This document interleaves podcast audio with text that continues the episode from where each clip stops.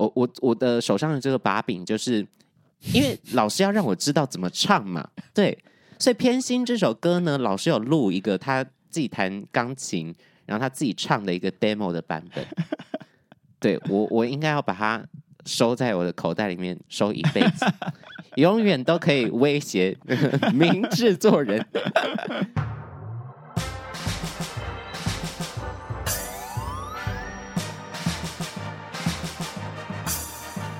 说说说说你爱音乐。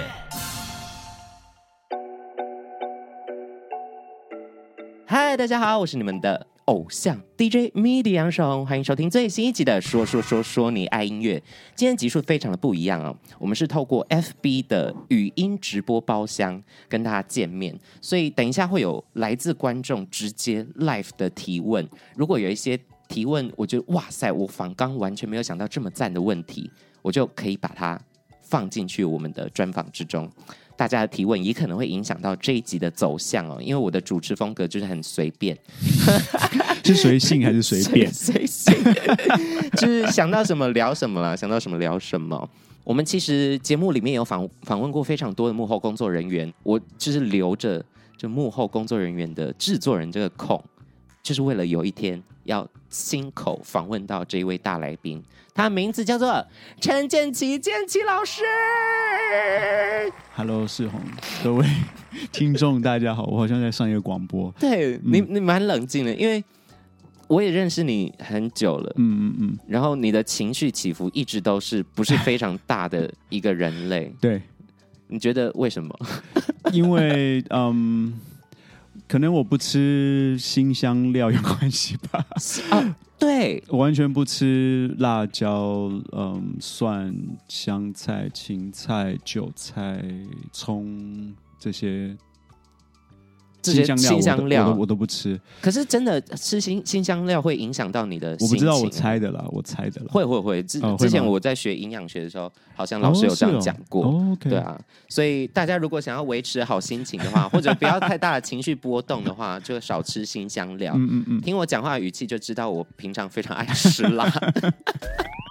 首先要问的一个问题就是，到底制作人是一个什么样的工作？他还要做什么？他的工作内容？OK，嗯、um，我觉得细节或者是比较技术性的，我们等一下再说好了。嗯、那一个最简单的比喻，大家呃 get 到那个那个呃观念的，应该就是导演。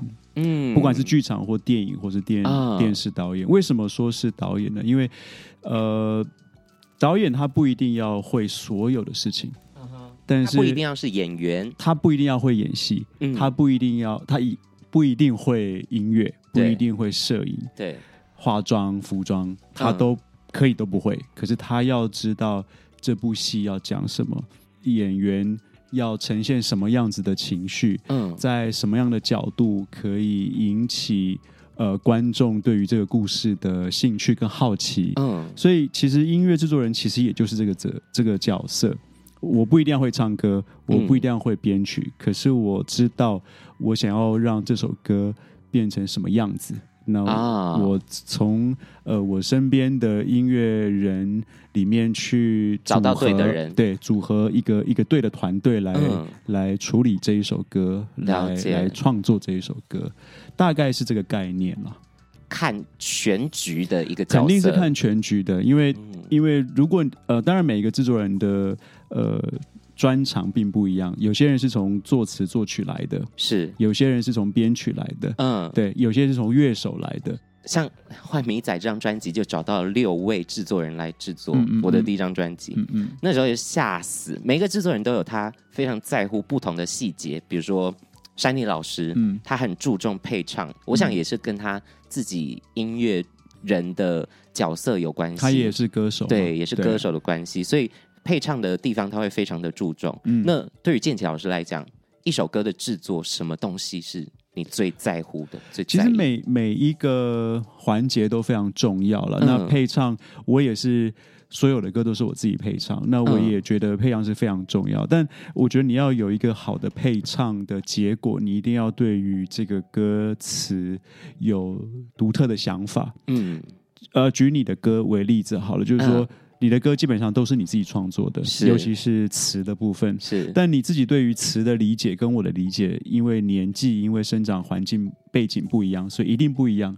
那我为什么可以在配唱录音室，在录音室里面跟你说，我希望你可以这样唱？明明是你写的词跟你的故事。对对，那我觉得制作人是应该从第呃第二个或第三个人的角度去看创作者的呃创作，那提供可能不同的角度去诠释这个歌曲。因为有的时候歌手在收到比如说编曲。整个背景之后，可能跟他一开始做的 demo，或者他一开始很不一样嘛，有可能会很不一样，对对对，会差差异非常大，天南地北这种状态。嗯，但也许也开启了歌手对于这自己创作的歌有的新的认识。呃，再回到刚刚讲的那个导演的那个角色，嗯，因为导演不一定自己写剧本，嗯，所以当一个呃，他从小说去改编成剧本。找一个编剧来编剧本的时候，这个故事并不是导演写的，嗯、但是导演必须要用他的角度，他对于这个剧本的理解去导这个戏，是。把它加入自己的内容在里面，想法，想法在里面，也是留下一个指纹在里面了，让这些人的合作，然后让所有的角色搭配起来都有尽到自己的。呃，一份力，而且都有自己的风采展示在里面。对，因为我觉得这个工作其实是一个需要呃热情跟成就感的。那那个成就感不一定来自于钱或者是名声，而是你在这样子的作品里面有自己可以创作的部分，可以发挥的部分。我觉得这个是非常重要的。所以您。老师，你自己的成就感是什么？你说不是钱，不是名声？呃，不是啊，因为我的成就感就是这些作品跟这些歌手，他可以在，因为我觉得制作人的角色是呃，在辅助或者是在帮助，嗯、呃，你要做的作品，让他可以更，你说更好吗？我觉得其实没有真的所谓更好这件事情，嗯、只有更。可以是我们这一群人共同喜欢的样貌，更适合我们自己展现出来的样子啦。对，可能我觉得我是这样子在期许我自己的啦。但是我自己呢，是还是非常在乎钱与名声的部分。那那大家都知道，剑桥是制作过非常非常多的歌手，也是金曲歌后的制造机啦。那你是从何何时？比如说几岁开始接触到音乐？呃，我幼稚园大班的时候开始学钢琴，那就是幼稚园大班是就是六岁吧。哇塞，对，那时候手指头都还没长好哎。没有啦，还有更小的，四岁就开始学钢琴了，好可怜哦，爸妈逼很紧呢。哎，没有没有没有，他不是我父母亲要我去去学的，就是我自己要学的。对我我我印象中是这样子啊，就是说我听到邻居。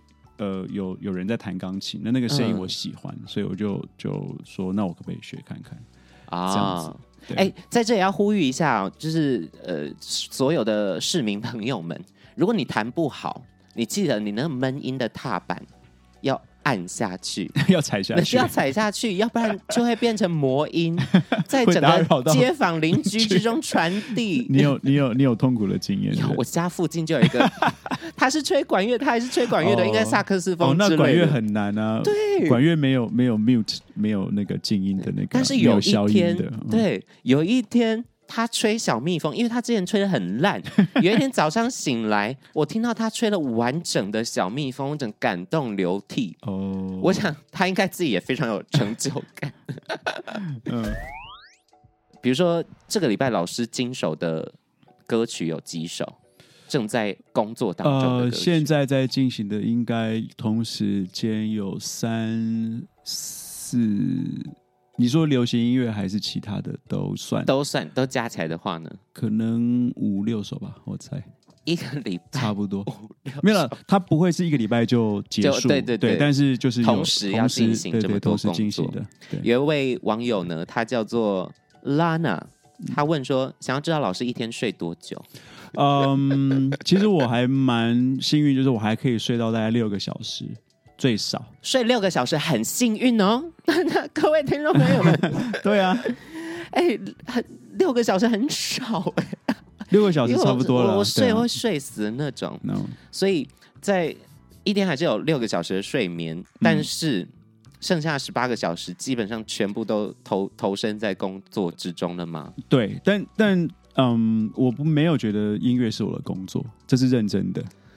对，就是音乐是我的休闲，所以当很多之前真假没有真的真的 很多的那个呃访问，就是说，哎，你平常做这么多的音乐，那你休闲活动是什么？嗯、我说没有，音乐就是我休闲啊，非常赞，就是把兴趣、把自己的有成就感的东西当成自己的工作。虽然我想一开始也呃像我就是很辛苦的状态，不过做的都是很有成就感，然后很很开心的。嗯比如说去表演，我也不会觉得是工作状态嘛，啊、就演出就会很好玩。对啊，然后比如说上电视节目什么搞搞笑也蛮好玩的。嗯哼，好，讲讲回来刚才音乐历程，所以剧场音乐也是影响老师的一个很大的，非常大。因为我做音乐是从剧场音乐开始的，反而流行音乐是最后最后才接触的。那我从高中的时候就加入话剧社，话剧社，嗯，那话剧社。呃，校庆就会有公演，那公演我们就必须要导戏，嗯、必须要完整的排练跟呈现一出戏。嗯、所以从高中的时候，我就做了导演跟音乐设计，自己、哦、自己自己做音乐这样。所以高中的话剧社就已经要开始自己做。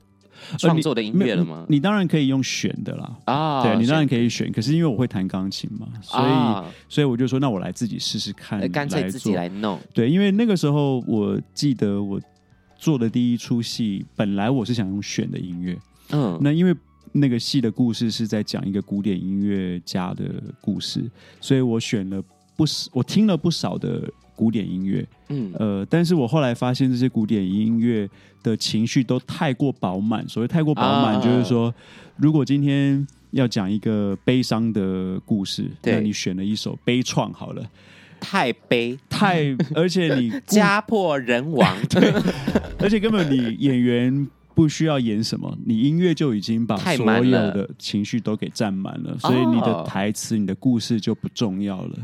哦，对原来是这个想法。对，所以所以我就觉得啊，那我来试试看自己做音乐看看。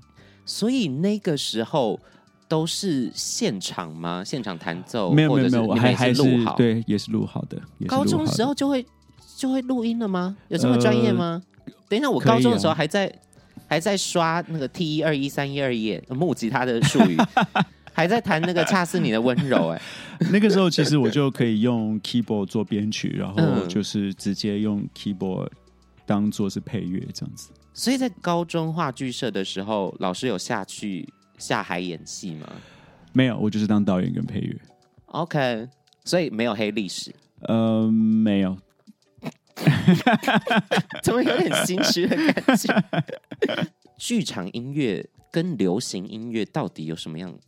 不同，呃，我觉得应该讲，因为我做剧场也做电影、广告、流行音乐，呃，我觉得音乐都是一样的，它都是传达情绪嘛，跟画面。嗯、对，但可能先后不太一样。所谓先后不太一样，就是在剧场里面是故事为主为主，哦、你要把故事放在前面。对，那所有的配乐或是音乐都要是辅助这个故事。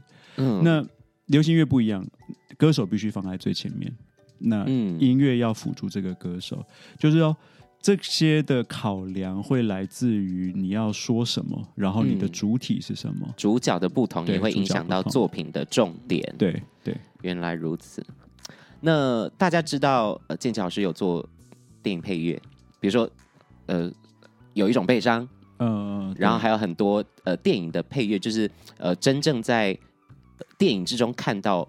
背后的那些声响、那些音乐、那些音效的部分，嗯、还有我们刚才讲到的剧场，然后还有讲到流行音乐，嗯、呃，还有我们好多音乐的老板，嗯，这个要不要跟大家分享一下？为什么那个时候会想要成立自己的厂牌？呃，也是误打误撞了，因为因为一开始跟我一起合作的歌手。比较密切的就是魏如萱，对对，那我跟他合作，就是当他的经纪人，是从二零零八年开始。你是当他经纪人？对，一开始的时候我就是当他的经纪人了。哦，那那呃，零八年开始的时候，我想说，如果只有一个歌手，其实也不需要成立一个公司。嗯，那我后来去了 Sony 做音乐总监的时候，对，对，那才觉得说。大公司会需要新的、好的、我喜欢的音乐的类型的人。对，那呃，音乐人也会需要一些公司的资源。那我身为音乐总监，这个这个工作内容，其实有一部分就是要当做桥梁啊。对，所以我才会呃，比如说呃，跟你的合作，跟现在好多音乐的艺人的合作，对。对，才会变成是。成立一个公司做这件事情，就汇集更多的资源，然后刚好有一个自己的厂牌可以去对接，然后找到呃合作的工作伙伴们，对对对，把歌手做的越来越好。对，从二零零八年嗯。开始跟魏如萱有一起合作，对，到现在十四年，我的十四年，其实也不算太久了，因为以我的年纪，很多。我这个年纪的，其实，在唱片圈都已经超过二十年或三十年，因为二十多岁的时候就在唱片圈里面了。是，那相对来讲，我还是比较晚一点的。所以在这段期间，你应该见证过魏如萱她的，对啊，就是成长啊，成长，对啊。那你觉得她改变最多的地方在哪里啊？呃，改变最多啊，我觉得他慢渐渐的对自己是有信心的，然后也开始知道自己的音乐。呃，可能的价值在哪里？我觉得那个价值是说，他开始知道有人会听他的音乐，而有什么改变，而有所改变。啊、那因为他自己生活的改变，呃，写出来的歌词或唱出来的情感不一样，对，他也会。我觉得那个是相对，就是他带着一批人跟他一起，而这一批喜欢他音乐的人，相同给他的回馈也会改变他的，就是说。对于对于自己音乐的感受，这样子，所以他也是在持续进化的。我觉得每个人就是一直在这个圈子在做自己的音乐，一定会持续进化的，不论用什么方式啊。再加上，嗯嗯，那一届的金曲奖，嗯，就是娃娃当主持人，然后又得了歌后的讲座那一届，是。我刚好也有入围嘛，是，然后我就坐在剑桥师旁边，真的。看到他爆泪出来，喷泪，我第一次看到他情绪这么激动。啊！对，对，那那一刻，你你的心里面在想什么？终于，呃，对啊，对啊，帮你做这个，其实就是说，我觉得真的制作人的那个价值，就是看到自己完成一起出。跟跟一群朋友、音乐人完成的作品，嗯、然后不管是受到奖项也好，或者是听众也好，或者是市场也好，是呃的肯定，各式各样不同的肯定，那一定是最开心的。就像你有一个、嗯、有一个孩子长大之后，然后没有变坏人，变成一个好人，嗯，对，然后是一个不错的人，对不对？善良的人。所以你有做过变坏人的吗？变坏人的、哦，变坏人也不是坏人呐、啊，就是说。一定有的，就是一定有的，就可能越来越不清楚自己要做什么样的音乐。对，哦、那但是那个不一定是谁的问题。嗯，我觉得在很多不同的点的一点点想法上的不一样，它就会有不一样的结果。嗯、真的是。很很吃这个业障的一个产业，他必须要多对，因为因为因为就是创作嘛，所以创作是非常个人的。呃，你要用任何的市场的角度去打造，都不一定会有市场期，或者是我们期待市场给的回馈。对对，所以最后我觉得好像就是回到创作者自己想要创作什么，而。我们是不是判断他在现在这个时刻适合这个市场？嗯，对，大概是这样。就是一些也算是一个小豪赌啦，小小小赌博。就是我们我们已经把我们自己觉得最适合的、最对的一个形象、最对的一个音乐作品让大家听到了。对，那接下来就是不是我们可以干涉的，就是让他。自然的在发酵。对，我们能做的，或者是我能做的，就是做到我认为呃可以过我自己这一关的品质，嗯、跟我真的投注够多的心力跟就是心思这样子。对，嗯、所以其实大家也要。打开自己的耳朵，多去聆听一下你可能不曾听过的音乐作品，比如说米迪杨世宏的《第一次他好像就上手》，在二月十八号发行了。对，我觉得，我觉得这个是真的，大家要听一下，因为可能世宏现在，比如说你上。节目对。大家对你的印象可能就比较综艺。综艺好玩，或者是从说说说说你爱音乐主持的面向认识到我，或者是我们的 v vlog，对对对，对，感觉像是来闹的，但 其实最后的重点都是我们要呃引导到大家去听这个音乐，听你的歌曲这样子。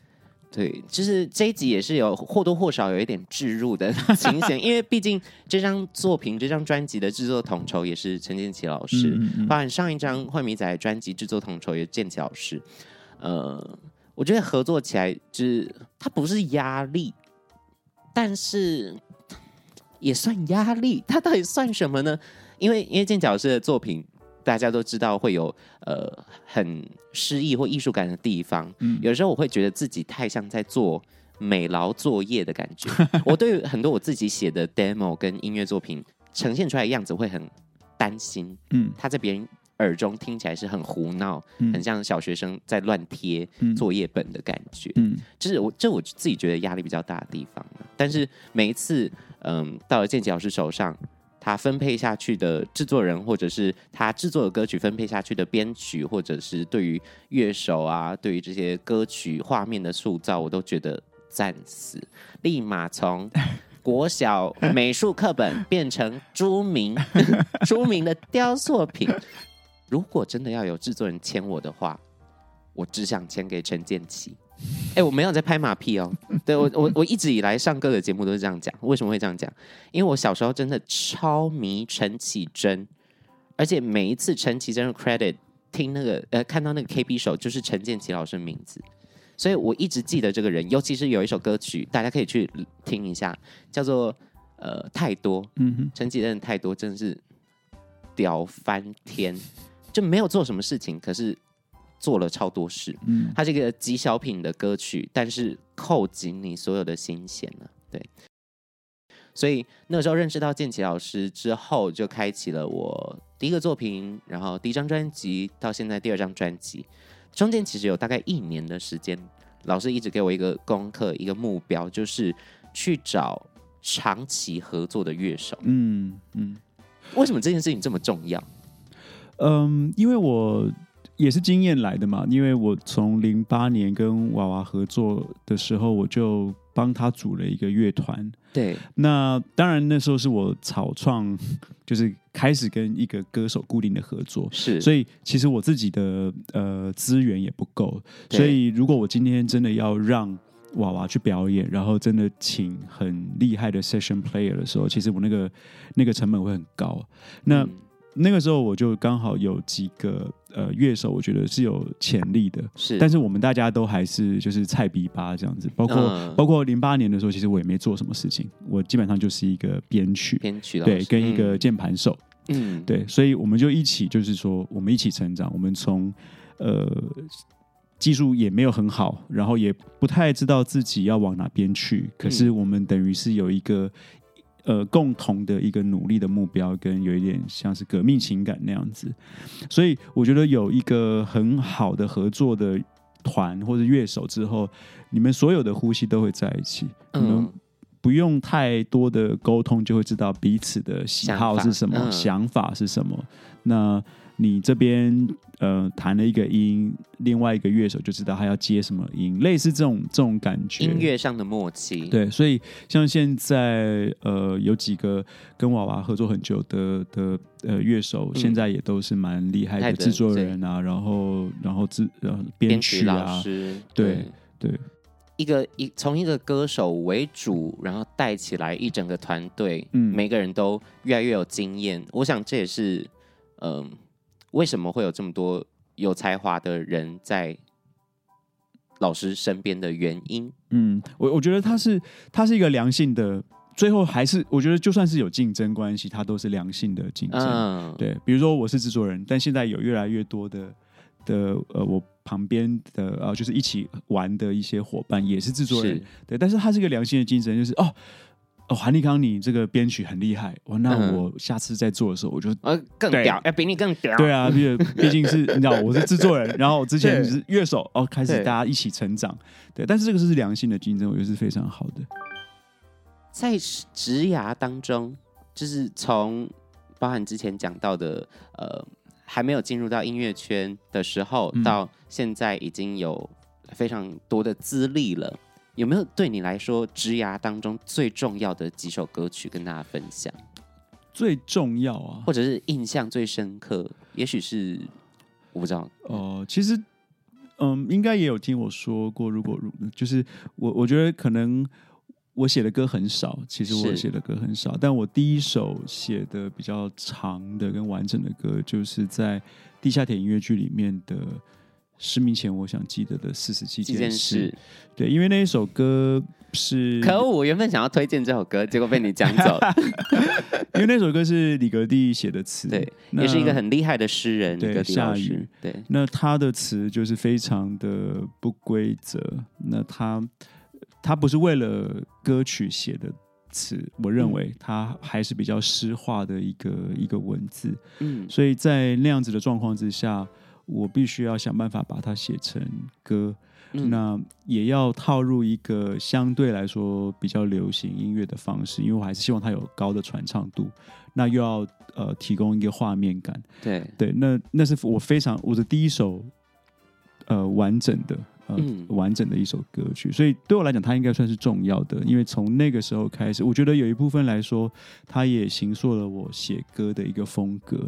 是，呃、比如说你刚刚讲的，我会用可能的一些半音。对，虽然在这首歌里面没有，可是我会为了因为画面感，因为文字不规则的关系，所以我需要有时候跳出原本的常态，然后再回来常态。所以相对来说是重要的一首歌。而且，其实，在很多讲座之中，老师也会带到这首歌，嗯，包含它里面 竟然唱到了就是蟑螂啊，对对对对对，就是在这个很诗诗感的文字之中呢，就塞入了蟑螂两个字。到底蟑螂要如何入歌？到到底蜘蛛网要怎么入歌？对，大家可以去听听看。失明前，我想记得四十七件事，也有很多厉害的歌手曾经有参与过这个舞台剧。对，对老师来说。哪一个歌手的版本你觉得最赞呢？最赞 就比如说我们这一集要 KKBOX 嵌入这首歌嘛，呃、你会希望我放哪一个版本的？我觉得，我觉得你可以两个都放啊，啊，你就可以让大家都就知道那个差距，差差差距差别，对，差别 差距也可以啦，就是那个距离不一样嘛。对对啊，就是其实 其实我自己最爱听的反而不是。魏如萱的版本，嗯嗯、反而是呃陈绮贞的版本。嗯嗯嗯、我很常在家自己灌醉自己，然后听着《失明前》，我想记得四十七件事大哭。这首歌曲它其实那个那个故事演到是这个小女孩刚好快要快要失，她、哦、是已经失明了啊、哦，已经失明了。但是她在某一天，呃，歌词就是起床之后，呃，不一定起床，就是她回想之前。失明前记得的那些小的物件，是，但他当时已经失明了。我我必须全部记得，因为我害怕有一天有人会大声质问我，对着我看不见的眼，我会说我看不见，但是我全部记得，多感人，呀多感人有多感人，非常推荐大家。失明前我想记得四十七件事。呃，我我会喜欢陈绮贞版本的原因，是因为更有一些。音域在里面，但是他的声音又很穿，又很，呃，又很，又很他透。那个时候就是为了他写的，为了他的。哦，是吗？那个时候已经确定是他。对啊，那个时候当然知道，哦，呃，演员演员是谁，所以才为他写。所以不管是音域或者是音的音型，都很适合齐真唱。所以最后之后，呃，当娃娃的版本来唱的时候，其实就有一些没有办法调整的事情，就是包括比如说 key 我没办法动。为什么没办法动？是因为、啊、呃，那个时候我做的都是很，因为是二零零三年，对，那个时候的器材，那些 MIDI file 可能早就不见了，啊，所以我没办法再再重新再做一次，除非我要重新做，重新录音，对，重新录音，哇塞，所以所以娃娃就是只能用这个 key 来唱。原来如此，我都不知道他背后还有这些故事，有还有很多，而且还有还有底下还有观众说，嗯。今年会有新的向左走向右走的演出，对对对对，大家请期待今年的呃下半年会是应该会是原本的卡斯啊。哎呦哎呦，请大家期待一下。想听建奇老师和世宏推荐最近听过制作编曲很棒的单曲。哇塞，要我一时讲，我还我还真的是突然想不起来哎。那老师有吗？呃，我最近做的事都不能讲啊，所以啊，对对对，对，因为它还没发生啦。对，但但我觉得应该是说现在。越来越多年轻人做了音乐，其实是很出乎我的我的意料意料。对对对，因为大家越来越没有那个包袱，所以没有包袱就是说，呃，以前在大的一个一个体系里面，不管是大的唱片公司，或者是大的资源的。预算的一些一些案子里面，大家都会因为那个资源，嗯、所以你会有一些包袱存在。嗯，我们要如何回收？但现在可能大家都比较勇敢一点，那也也因为呃媒体的关系，所以大家会即使独特，他都有机会找到他对应的群众，分众市场，对，分众市场，所以就变成是说各式各样新鲜的音乐都会一直在出现。我觉得制作人是这样，就是我一直还是持续的在跟年轻的创作者也好，音乐人也好，对对，接触合作，是因为如果我今天一直在跟已经就是说，比如说红的或有名的合作，那呃，他就是一直在那个位置，对。但我想要接触的是，比如说他他还在摸索，然后我们一起去完成一个作品之后，他会从呃。从一个一个嗯二十人的演出变成五十人，变成一千人，变成五千人这样的演出，嗯，那我其实是可以从这些年轻的音乐人里面去学习到新的东西的。然后我相对的，我也觉得这些呃音乐的价值或者是制作人的价值就会体现出来，对，才会体现出来。就把对的人放在对的位置，位置一起成长，互相学习啦。嗯请问有收徒弟吗？哎哎，对，制作助理这件事情，其实在，在在以前的唱片圈生态之中，好像制作呃，包含录音室的制作助理，对，他们就变成是跟呃他们的老师学习，对，从买饮料，从买咖啡、拖地、扫地，到了到最后，他终于发，有点像发型设计师啦，对，从发弟发妹开始做起。对对对那老师也是这个这个路径吗？我我就不是啊，因为我就是说我做剧场音乐，对，然后做了做了地下铁音乐剧的原声带，然后呃，才让呃流行音乐。就是知道我在做什么事情。是。那在那个之前，我就是做编曲，但编曲其实可以一个人在家里完成的，用 MIDI 是可以做完所有的事情的。那你刚刚提的那些，比如说录音室的助理，或者是制作公司的助理，其实我觉得在现在来讲，越来越少这样子的途径，是因为大录音室也渐渐不存在，所以大家都在自己家里有一个小的录音室，所以很多事情都是一个人可以完成。哎，现在变成是大家都要投履历，是不是？好想当老师的制作助理，我帮忙打扫就可以了，选我选我。这应该是想要见到明星吧？好了，那呃，除了刚才提到的呢，我自己也很常听你在讲座之中提到一首歌，嗯，叫做《崇拜》，梁静茹的《崇拜》。Oh, okay, 那这首歌的故事要不要跟大家分享？呃，主要是，嗯，这个是我大概。比较让人家知道的一个编曲的作品啦，是对，就是在诺亚方舟之前之前，呃，为什么呢？是因为呃，这首歌的怎么讲？可能氛围来讲，跟以前的抒情的编曲不太一样。那那个不一样，说实在，我很难去讲说它哪里不一样。但我自己是有一套对于这个歌的想法在编曲上面。是，呃，比如说这首歌，其实如果大家有仔细听它的旋律，它其实是蛮五声音阶的。你你唱它的副歌，你你的姿态。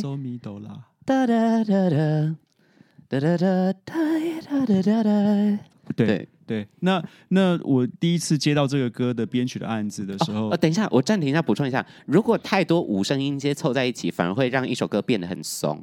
也不是怂，就中国风嘛。对，觉得中国风可能就是觉得好像不够潮啊，嗯，不够潮。对，你可能就要加一点古筝或什么。如果你要你要跟着这个旋律的走向的话，对对。那那那那个时候的制作人是钟成虎啊，对，那他他就是希望我可以让这个歌有有气质一些，是。所以我的想法就是说，既然旋律上没有发跟 C，就是很多的五声，那我就在我的编曲上。加很多的发跟 C，就是变成说啊，主要的旋律缺乏的东西，我用编曲的方式把它填上。那这个其实我觉得对于呃有心想要从事编曲的的朋友来讲也很重要，就是编曲不不是只是一个伴奏而已，它可以提供很多，包括它的画面感，包括它原本缺乏的东西，你要加入。你就像你刚刚提的那个太多的。呃，奇珍那一首太多也是这样。呃，如果大家可以去听那一首歌的话，你会发现那首歌的前半部，你只要两根手指头就可以弹完它的编曲的，是因为它都只有左右手都各一个音而已。原来有塞这么多小，那为什么会是决定我要这样做？是因为它的歌词，它的歌词里面就是我喜欢什么东西不能太多，我喜欢什么的不能太多。对，因为你有可能会。失望，嗯，那既然不要太多，那我就给你很少的东西，好赞哦！好像在玩那个密室逃脱，从就是从呃作者方，从音乐制作方、音乐的编曲方听到这些故事，就有点揭秘的感觉。所以很好玩，就是说这些东西就是，其实它是一个很好的例子，就是说创作者本身可能没有想到。可能有想到，可能没想到。是，可是跟你一起合作的音乐伙伴，他会帮你想到，或者是透过他自己的诠释去加入一些你没有想到的东西。阿 P 聊音乐，他又提问了。他问这题非常的棒，很会做节目效果。老师怎么会写出唱歌的时候就变了一个人？好想听老师清唱。好，好，清唱这件事算了，前面我可以回答。我来解释一下黄伟晋的专辑《Cre Life》里面的，哎，他是第一首歌吧？哎，对，他放在第一首，开门歌曲叫做呃，唱歌的时候就变了一个人。他是很少很少数建骐老师写的曲，但是是动感的曲子。对。为什么你会想要做动感的歌曲？因为大家对你的想象都是很抒情、小品抒情，或者是大气抒情歌。对，呃，其实我做很多不同呃领域的音乐嘛，包括广告，包括电视、电影。包括电视配乐，所以我的风格不可能只有一种。是对，我在剧场里面也非常多的实验的电子声响，是对，然后音效式的，所以快歌或者是舞曲，我其实以前还做过，我忘记是萧亚轩还是 Coco 李玟的 remix，就是他们你做过 remix？对，在这就是所谓的黑历史吧？没有，这很好，我很喜欢那个 remix 啊，我觉得在。呃，跟葛大为一起在做他的专辑的时候，我觉得一定要有一首歌是跟他的人的这种呃不一样的特质，要表现出他不一样特质的。所以这首歌是葛大为先写出词词，对对，那我就是跟着这个词，然后想我要写出这样的一首歌。而且其实，在我们专辑，在我们专辑呃开案的时候，刚好是 Doja Cat。啊，Doja Cat 对，刚出，我忘记是出哪一张作品的时候吧。然后建骐老师就透露出来，他非常非常非常喜欢 Doja Cat 的一首歌曲，叫做我忘记你的名字了。等一下，那首歌叫做呃噔噔噔噔，我真的忘记你。哎，那首歌叫什么？哦，有厉害的听众朋友说 “say so” 了，Why don't you say so？大家对对，就是 say so，大家都好厉害哦，对啊，简直就是许愿池，这很像 PTT，就很多人会打文字。哎，我听一首歌叫做《滴滴答答》，嘟打嘟，然后底下就真的有神人会答出来这首歌是什么，嗯，而且这一个视谱中文视谱的一个感觉啦。好的，为什么我会喜欢 Say So？我觉得这肯定要解释一下，嗯，就是说，我觉得现在的呃流行音乐从旋律为主的，呃，包括华语也是，很多都会变成是节奏为主。就是旋律越来越没有被重视，我自己是这么认为。对，但你要同时融合这两个，然后你节节奏可以吸引人，你的旋律一样会吸引人，这件事情我觉得是越来越难难做到。对，然后 Say So 它又呃融合了复古的复古的元素元素在里面，然后又给他一个新的生命，我觉得是很厉害的一个制作跟创作。我会再尽力尝试看看，看有没有有一天可以达到就是 Say So 这样让呃剑桥老师这么欢心的一首歌曲。想问建奇老师如何转换音乐人、艺术家这个方面，以及好多音乐老板之间的这个角色角色的转换。其实我觉得现在越来越觉得，所谓音乐人跟老板，呃，都都需需要 share 同一件事，就是沟通了。啊，尤其是比如说我做制作，如果我今天是只是一个编曲的话，我觉得就只要跟自己沟通，但你必须要跟跟制作人沟通，是，但那个沟通的量还好，你碰到的的要解决的都可以用很特定的音乐的语言去去去解决，对。但当你成为一个制作人，这个工作跟一个所谓老板或者是要负责某一个比较多人的案子的时候，我觉得沟通就变成是最重要的事情，反而。沟通有一部分就是跟管理相关，是对。那制作人也是要管理很多事情的。我今天如何把一个编曲发出去？我怎么跟编曲讲我要的样子？今天我可以用音乐的术语跟他讲，我也可以用感觉跟他说。是在配唱的时候也是。是。那在在公司管理上面，我就必须要跟同事沟通，我们要一起做一件事情，还是？我要你们做一件事情，嗯，对，这样的沟通也可以转换到工作上面了。比如说，我跟你是在一起做一个音乐作品，是。经纪人们在创造一个经济作品，就是他的歌手或演员。对，呃，好多音乐的同事，我们接下来会有一个 一个计划要要要产生，我们要一起完成一个大的大的活动。活动。那你说这个活动它是不是作品？它是个作品，因为当你把它认。当做是你费心费力你想做的事情，而他完成之后你很开心的时候，它就是一个作品。如果刚刚讲到公司的话，我觉得重点是要让同事觉得这些是属于他们的，这个、啊、这个活动也是他们的，而不是好多。当然，它是好多音乐的一部分，但不会只是陈建奇的，而是他们都在里面的。有没有推荐冷门歌曲会觉得可惜没有大红的？呃，要不然我转换一下这个问题好了，就有哪一个老师做过的歌手，或者是曾经参与过的作品，你觉得这绝对这应该大众特众，哎，结果还是好像差一点的。呃，你算吗？没有了，我知道，就其实你的 杨宗纬的音乐本来就很。独特，独特，要这样讲，因为在金勺奖的时候，在淡江金勺奖的时候，他的音乐作品是非常怪异的。对我来讲，那个歌是非常怪异，因为他有很多呃和弦是很奇怪的，他的拍子是很奇怪的，是。对，他有时候三拍、五拍、四拍跳来跳去，对。对，但是但是这些事情都不在我的。预料之中，之中对，对，就是说会不会大众这件事情，其实是没有人可以知道的。对，对最重要还是回归到一开始说的成就感的来源到底是什么？对，也许要自己定义自己的成就感，呃，去做任何你想要做、任何你有兴趣的事情，就会可以持续的做下去了。嗯，我觉得这是今天这整个整个访谈之中大家都可以带走的东西。嗯，我忽然想到，我有你的把柄。我的把柄是什么？我我现在觉得我好像可以操控陈建奇老师，什么东西？因为底下的人一直说要听你清唱哦，然后大家知道我，我就不唱就好了。哦，我有了 demo，对，大家知道我们新专辑里面有一首歌曲，我写的，叫做《偏心》呢。我我我的手上的这个把柄就是因为老师要让我知道怎么唱嘛。对，所以偏心这首歌呢，老师有录一个他自己弹钢琴，然后他自己唱的一个 demo 的版本。对我，我应该要把它收在我的口袋里面，收一辈子，永远都可以威胁 名制作人。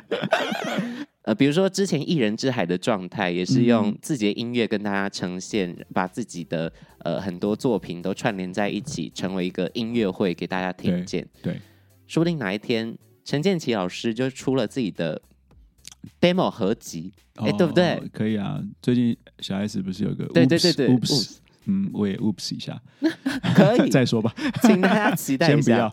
所以哪一天想开了，就全部发出去，嗯，像。像张简君伟老师不是也有把 demo，他很会唱啊，啊，他 demo 唱的很好，可你也很会唱啊，我还好了。那最后最后一题，今天访谈大概要到这里告一段落了。最后一题，想要请教建奇老师的是。我相信很多来听这个我们这一次的直播包厢的听众朋友们，或者是会去听建奇老师讲座的朋友们，都是唱片圈的或者是音乐圈的新血，不管是音乐人或者是制作人，不管是任何一个面向，有没有什么建奇老师觉得可以给的建议？比如说在音乐创作上面，或者是有什么样的，诶，要怎么样做才能够真正踏入产业呢？现在应该还蛮多不同的方式。那比如说，如果是因为有分音乐产业有分幕前的歌手，或者是幕后的音乐人、录音师，这都算是，甚至是你说企划宣传，都是音乐产业的一部分。那如果是纯就音乐来讲的话，你目前的人现在有有比赛吗？有比赛。嗯真的是可以让人家听到，然后，然后，但当然你必须要面对的是那个选择，对被选择的问题。那你要被选择的时候，你的心理素质就要够好，你要够够强壮。是，那那个我觉得那个强壮并不是说，呃，你不能够呃感受挫败，嗯，而是这个挫败你可以从里面得到哪些东西。对，嗯，那因为因为我觉得任何的比赛，包括。不是电视的比赛，包括外面学校的比赛。对，呃，评审他们所呃提出来的建议，或者是给你的分数，其实也都是绝对主观的，一定是绝对主观来自评审自己的意见。对，一定是这样子的。所以这些主观可能它只代表一些声音而已，但但或许可以给自己更多的时间，一段时间去冲刺自己想要做的事情。嗯，对。那以创作来讲，我觉得。必须可以是比较打开心胸的。怎么说打开心胸？就是说多方尝试，你可以多方尝试，对。然后，然后可以，当你觉得哪一些画面或者是你要说的是，就有点像你要写文章一样，你的词句不够了，你得去看看字典，嗯、你得去看看故事。对，那有很多时候不不用是用音乐的方式解决音乐的问题。有的时候的解决并不在你的和弦对不对，而是在你到底要讲的事情有没有用好的方法，或者是适合自己的方法去讲讲这件讲这个故事。对对，所以不用一直执着在音乐上面，音乐的方式上。OK，嗯，打开心胸，打开耳朵，嗯，然后找到自己有成就感的地方，嗯。嗯，对，这个很重要，这个超重要。今天收获良多的几点了，那非常感谢建奇老师百忙之中来跟我们聊了快两个小时。嗯、最后，建奇老师，我们一起跟听众朋友们说声 goodbye 吧，拜拜拜。Goodbye。